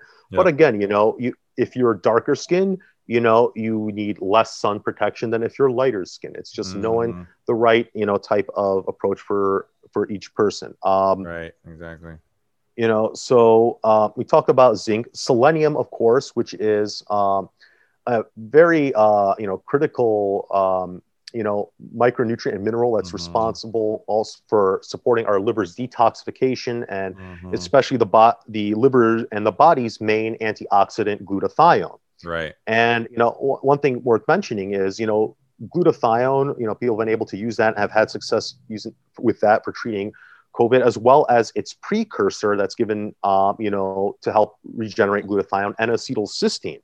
Mm-hmm. And currently, there are ongoing clinical trials on, you know, the use of N-acetylcysteine for both prevention and treatment of COVID. And part of that seems to be with seems to be uh, on one of the latest studies on its impact on disrupting the ACE2, uh, you know, on how it interacts with the ACE2 receptor. Wow. And so again, a lot of these, you know, nutrients, and again, you know, when we talk about, you know, inflammation, we talk about the worst case of COVID, that cytokine storm, you know, oftentimes, again, we do have drugs even that are exist that have their own potential benefits, such as steroids, methylprednisone, mm-hmm. um, which is part of, you know, um, a couple of protocols that uh, that was developed, one by a pharmacist in Florida, the ICAM protocol, mm-hmm. um, which again, I stands for immune support, first starting with vitamin C, C for the corticosteroids, A for anticoagulants, you know, using heparin, for example, because again, there's definitely an aspect about this virus that seems to be uh, more likely to clot, induce clotting. And again, that's part of the issue with even the whole, you know, uh, you know, the Pfizer, you know, spike protein component. It ha- uses a component of hemoglobin, a component of another, uh, you know, um, you know, protein in order to get it into the body. And then the, from M uh, macrolide, and then of course the, um, you know, the Math Plus, uh, you know, protocol uh, put together by, um, I believe the uh, COVID, uh, you know, frontline critical care alliance. Um, Okay, cool. Yeah. Uh, so what? So what else? What else on the treatment list uh, that you want to talk about that you really think is important to look okay. into? Um, yeah. So there, there a, a, few things, and and one thing too worth mentioning. We talk about okay, what are things that people can potentially do when it comes to, um, you know, treatment? Is the earlier the treatment, the earlier the response, the better the outcome. You know, mm-hmm. it's it's the same thing even with disease. It's like if your innate immune system is up to par, your innate immune system will clear the pathogen before you ever, you know, get disease, you know, symptoms. If it's not up to par, then you can start to get, you know, an actual, you know, development of the disease, you know, increase in, you know, viral load, and then you have to kind of use the, you know, adaptive immune system to help kind of support that. But again, mm-hmm any number of things can kind of skew that re- that response, um, you know, towards healing. So Okay. Uh, so we talked about that. Uh, you know, the the use of um, you know vitamin C, but our vitamins, our main um, um, you know antioxidants, and mm-hmm. uh, to help kind of again prevent that cytokine storm. Right. Uh, but I'd right. be, I'd be a little bit remiss if I you know didn't mention you know a strategy that's kind of been of interest to me from very early on, and that would be CBD cannabidiol. You know, uh-huh. which is again a hemp-derived cannabinoid, and you know it's very interesting. A number of studies were conducted. One in Israel by uh, you know Cannasoul Analytics uh, that basically used CBD. Uh, you know, CBD and a terpene complex, a terpene complex alone, and you know compared that to corticosteroids for you know basically tamping down of you know this you know massive cytokine storm because it's like it's not necessarily the virus that'll kill you it's that exaggerated immune response mm-hmm. that'll oftentimes be you know what kind of goes out of control now vitamin c actually plays a role in stabilizing that by stabilizing mast cells that kind of generate that whole kind of you know histamine leukotriene um, you know response but you know uh-huh. cbd works through a number of different things and again when they compare you know um, you know so with methylprednisolone you had about a 20% reduction you know in, in you know the inflammatory your pro-inflammatory cytokines your il-1 your tnf wow. um, with cbd you had about a 70% reduction with wow. the terpenes i think it was about a 80% production if i'm not mistaken and then cbd and terpenes it was like a 90% reduction uh, in that. So a, a phenomenal reduction, and again, a, a, testament to the entourage effect, as well as how you know terpenes, which are the aromatic, you know, essential oil components of not only the cannabis plant, but like you know all plants and you know aromas that are produced, uh, you know, have a, a, lot of different kind of mechanisms that they work on. Um, and other studies have looked at how you know CBD works again, also interacts with the ACE2 receptor to disrupt you know that you know that viral binding again we you know when you change the shape slightly of these receptors or of the you know the binding proteins that can impact how well things will you know bind or be recognized you know as mentioned mm-hmm. before how you know some coronaviruses and other viruses are able to you know evade immune surveillance you know after you know binding you know by basically downregulating some of these um, you know these binding proteins so you know, CBD, but it's not the only botanical that's been studied. Um, Artemisia um, mm. annua, which, uh, you know, again, in the same family as motherwort and wormwood, um, has been studied uh, both in some indigenous use of, you know, COVID treatment in Madagascar, as well as some Chinese studies, um, yeah. you know, that looked at its efficacy, um, as, as, well as a number of other kind of botanicals. So um, mm-hmm. also when one thinks about, okay,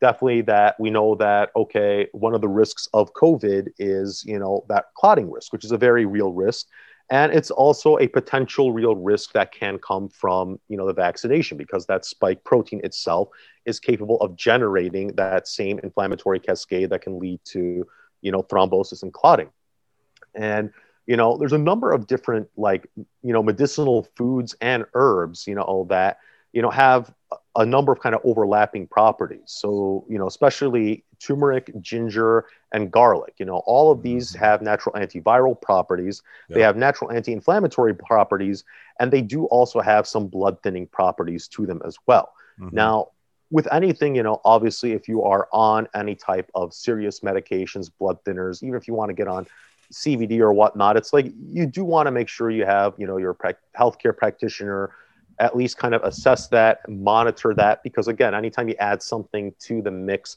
that can change the dynamic of how fast your body clears something out. Sure. Um, and can lead to higher, you know, potential drug levels. So, you know, we, we want to definitely avoid, the, you know, those types of risks. But in general, you know, when, when, when these, you know, medicinal foods are consumed in therapeutic, you know, normal amounts, you know, we're not talking about like, you know, ounces of concentrated garlic or ginger extract you know right. they're they're remarkably safe and have you know remarkably you know good tolerance in terms of effect profile and so again it's it's a it's a combined strategy with anything you know whether you choose to vaccinate or you choose not to vaccinate mm-hmm. at the mm-hmm. end of the day you know do you want to put all your eggs in one basket and do nothing for everything else um, so right obviously like we said it goes back to first and foremost foundations of health you know the uh, as we talked about, creating the conditions of health, making sure that your nutrition is proper, which again, I don't think this pandemic has favored. That you're getting adequate exercise. Again, the closing of gyms and saunas to me is one of the dumbest public health strategies in human No, history. I, I Um, agree. it- you know adequate sleep you know uh, adequate stress reduction. I mean these are the, the foundations of it you know adequate kind of mindset. You know you go around thinking i'm going to die of this disease. It's like you're you're not helping your your immune response in that regard. Um, you know there's there's no way to ever be able to guarantee or prevent that you you can never get sick or will never get this disease or pathogen. Everyone's kind of cup is is always kind of filling and draining at a different point. And it could be it takes you know everyone a little something different that may result in them you know um, you know actually becoming you know susceptible to disease. So Yeah. we start with that. We start with again you know supporting you know the immune system with you know immune supporting nutrients you know given the things that we're generally not getting enough of from our diet you know definitely the more phytonutrients plant-based nutrients um, Mhm. that you get into your diet, the better. You know, these different flavonoids, such as quercetin, which is in onions and apples, you know, also has uh, uh, effect on the bo- on you know viruses by uh, basically um, helping to drive zinc into the cells, similarly to how you know hydroxy, uh, chloroquine, and some of these other um, you know uh, types of drugs uh, can you know help to you know disrupt viral replication. Mm-hmm. Mm-hmm. Like ivermectin. Yep. And again, a drug that's you know been extremely safe and is part of the, these protocols, including the IMATH protocol. And you know, I'll definitely provide links um, for Mm-hmm. yeah, I'll know, put a bunch of links in the show notes. and we, we could pro- and- for some of the ones that where there's a possibility links may be broke. We could probably go ahead and you know upload those you know to a drive for people to be able to kind of download some of those at their own discretion. But we'll definitely provide the links for those that are there. Uh, Yep. that you know again including uh, you know one by the AAPS American Association of Physicians and Surgeons that again it's a very well put together protocol it says okay you know there, there are different aspects to dealing with this you know there's the initial kind of prevention containment thing there's the early you know at home treatment there's the early outpatient treatment and then there's the you're in the hospital and now you need to be treated Mhm. and unfortunately, the messaging signaling we had is stay home until you have to go to the hospital and nothing in between as to what can be done. And so again, since a lot of you know these legacy drugs that have been around for a while, in most people are safely tolerated when taken in the right doses and when taken again as part of that proper protocol. You know, if you're not giving enough vitamin C, you're not going to see the vit- the benefits of vitamin C Right. if you're not you know giving zinc you know with your zinc ionophore you know your hydroxychloroquine or quercetin you're not going to see as much benefits and you know zinc yeah. is, is definitely one that you know probably one of the main ones to to go ahead and supplement and you know amongst the signs of clinical zinc deficiency are you know loss of you know sense of taste and smell you know because of again the importance of zinc and all of that um, Yep. other vitamins, including thiamine, you know.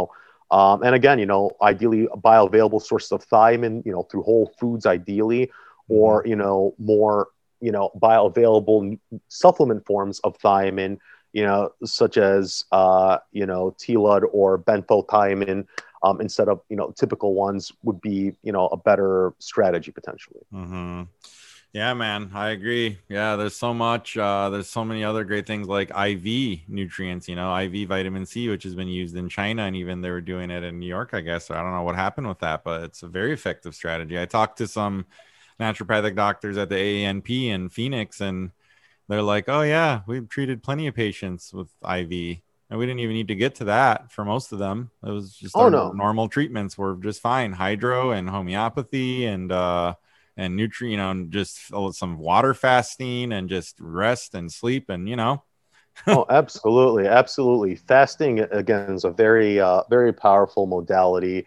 Um, you know, again, when your when your body is dealing with, you know, metabolically is dealing with, you know, infection and inflammation, the last thing you want to do is clog up the works by, Yep. you know, forcing, you know, your body to have to adapt to the stress of excessive carbohydrates, you know, Yeah. insulin spikes and the resistance that that causes, you know. yeah, yeah, Um, you know, instead you want to, you know, focus on hydration, you know, because again, you know, water is what, you know, drives so many of our internal cellular processes. Oh yeah. Um, and is is definitely you know critical anytime you know you're you're feeling um, ill. But you know definitely you know you don't want to be you know sitting there you know you know having an ice cream cone or whatnot saying well i'm sick i'm at home i mean that, that's that's probably the worst thing you can do to your body you know dairy and gluten and sugar you know you're, you're just you know aching for your body to have a bad time so yeah. I mean, it's and again, you know, traditionally like, oh, you're sick, drink Seven Up, which is you know corn syrup water. You know, it's like just drink water, just drink water, you know, and yeah. broth, you know, because yeah. again, broths are going to be rich in those amino acids. That's you know, why chicken that, noodle soup is actually good for you. You know, but how about a real? Oh, oh yeah, yeah, yeah. I mean, it was it was a mainstay for a while, but like you know, now we have a little bit of scientific evidence. Like, oh, okay, here's a mechanism of how that's working. Mm-hmm. Yeah but yeah, man. So, you know, I know you don't have too much more time, but we could just pretty much wrap it up. I just want to say something and then you could end it. Um, but I just mm-hmm. want to say that, you know, it's about what we're here to do is, is to educate and then to mm-hmm. help empower people to, to do their own research and to dig into these things and become their own experts on, on their own health of their own body. You know, like we're not the healers. We're just here to teach you and help you to kind of figure out and learn about your own inner healer um, which is in there. Um, and that's what we, you know, are all about. So, so yeah, I think that's what we're here to do. You know, we're not saying don't get vaccinated or get vaccinated. We're just saying educate yourself. It's about informed consent. Mm-hmm. And um, yeah, man, that's I appreciate you. This has been great. And yeah, please, please close it off here for us.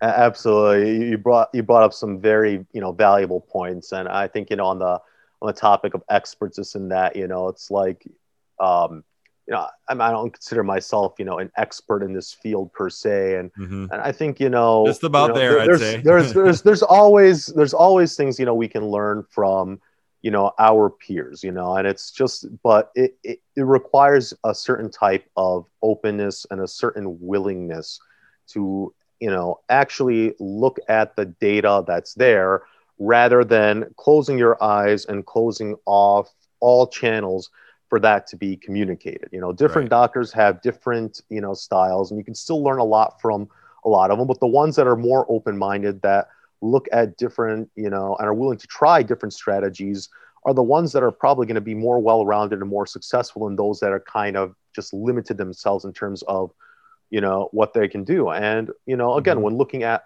you know doctors recommending one treatment or another you know, um, or looking at industry, it's like with anything, look at, you know, who benefits, you know, what's, you know, what, what is the potential gain that, you know, a physician or group of physicians may have in recommending a drug that had been already approved and has been safety tested for decades, you know, or a vitamin or a mineral that your body needs versus a proprietary, novel, you know, fiscally shielded, Mm-hmm. you know, product that is being marketed ad nauseum, in which you know billions have been made and billions more have yet to be made.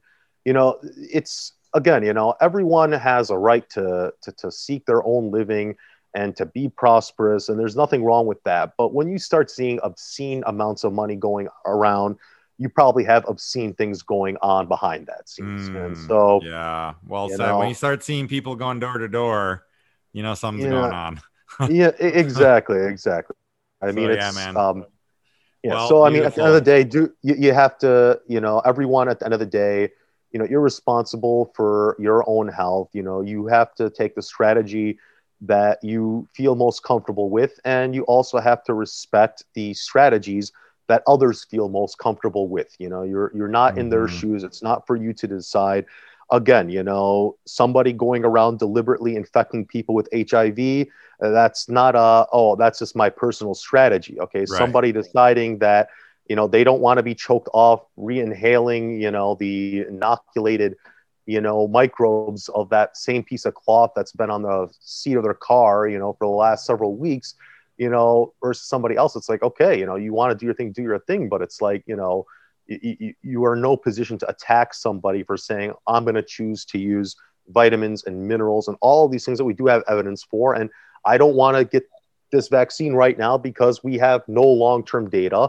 and even if preliminary data may show that it is effective you know long-term data only comes down down the road you know it's like Yeah. if you you know dodge a bullet just to get hit by a missile later is that really you know uh, is that really winning? And so i mean i think you know there's still a lot the jury's still out there on a lot. There are some other vaccine like one that's in development right now the novavax that uses a different approach. It just uses the actual spike protein recombinant and then it uses a um, you know, uh, uh, an adjuvant that is uh, saponin based, you know, Mm. and it, it's, you know, again, has, you know, very high efficacy, about 90%, uh, you know, relatively low adverse effects, you know, but it avoids some of the concerns that comes with, you know, novel, you know, mRNA technology and what that means for us epigenetically. Yeah, yeah. Wow, beautiful, man. Well said. I uh, I appreciate you, and uh, this is just the beginning. I have a feeling there's uh there's some more episodes coming out of this. Some Oh, So, absolutely, absolutely. and we haven't even started our discussion on minor cannabinoids and their role. So that's that's a few yeah. episodes. We'll leave that for part two. Uh, Kareem, I think you might be the expert, as far as I know, in minor and rare cannabinoids. So uh, we'll- hey, I just discovered one the other day, so it's it's always fun, you know. Yeah, man. Awesome. Well, uh, this was awesome. I appreciate you, man, and uh, I'll see you real soon when I'm back in Illinois. Sounds good, man. My pleasure, man. You take care. You too, bro. Thank you. All right.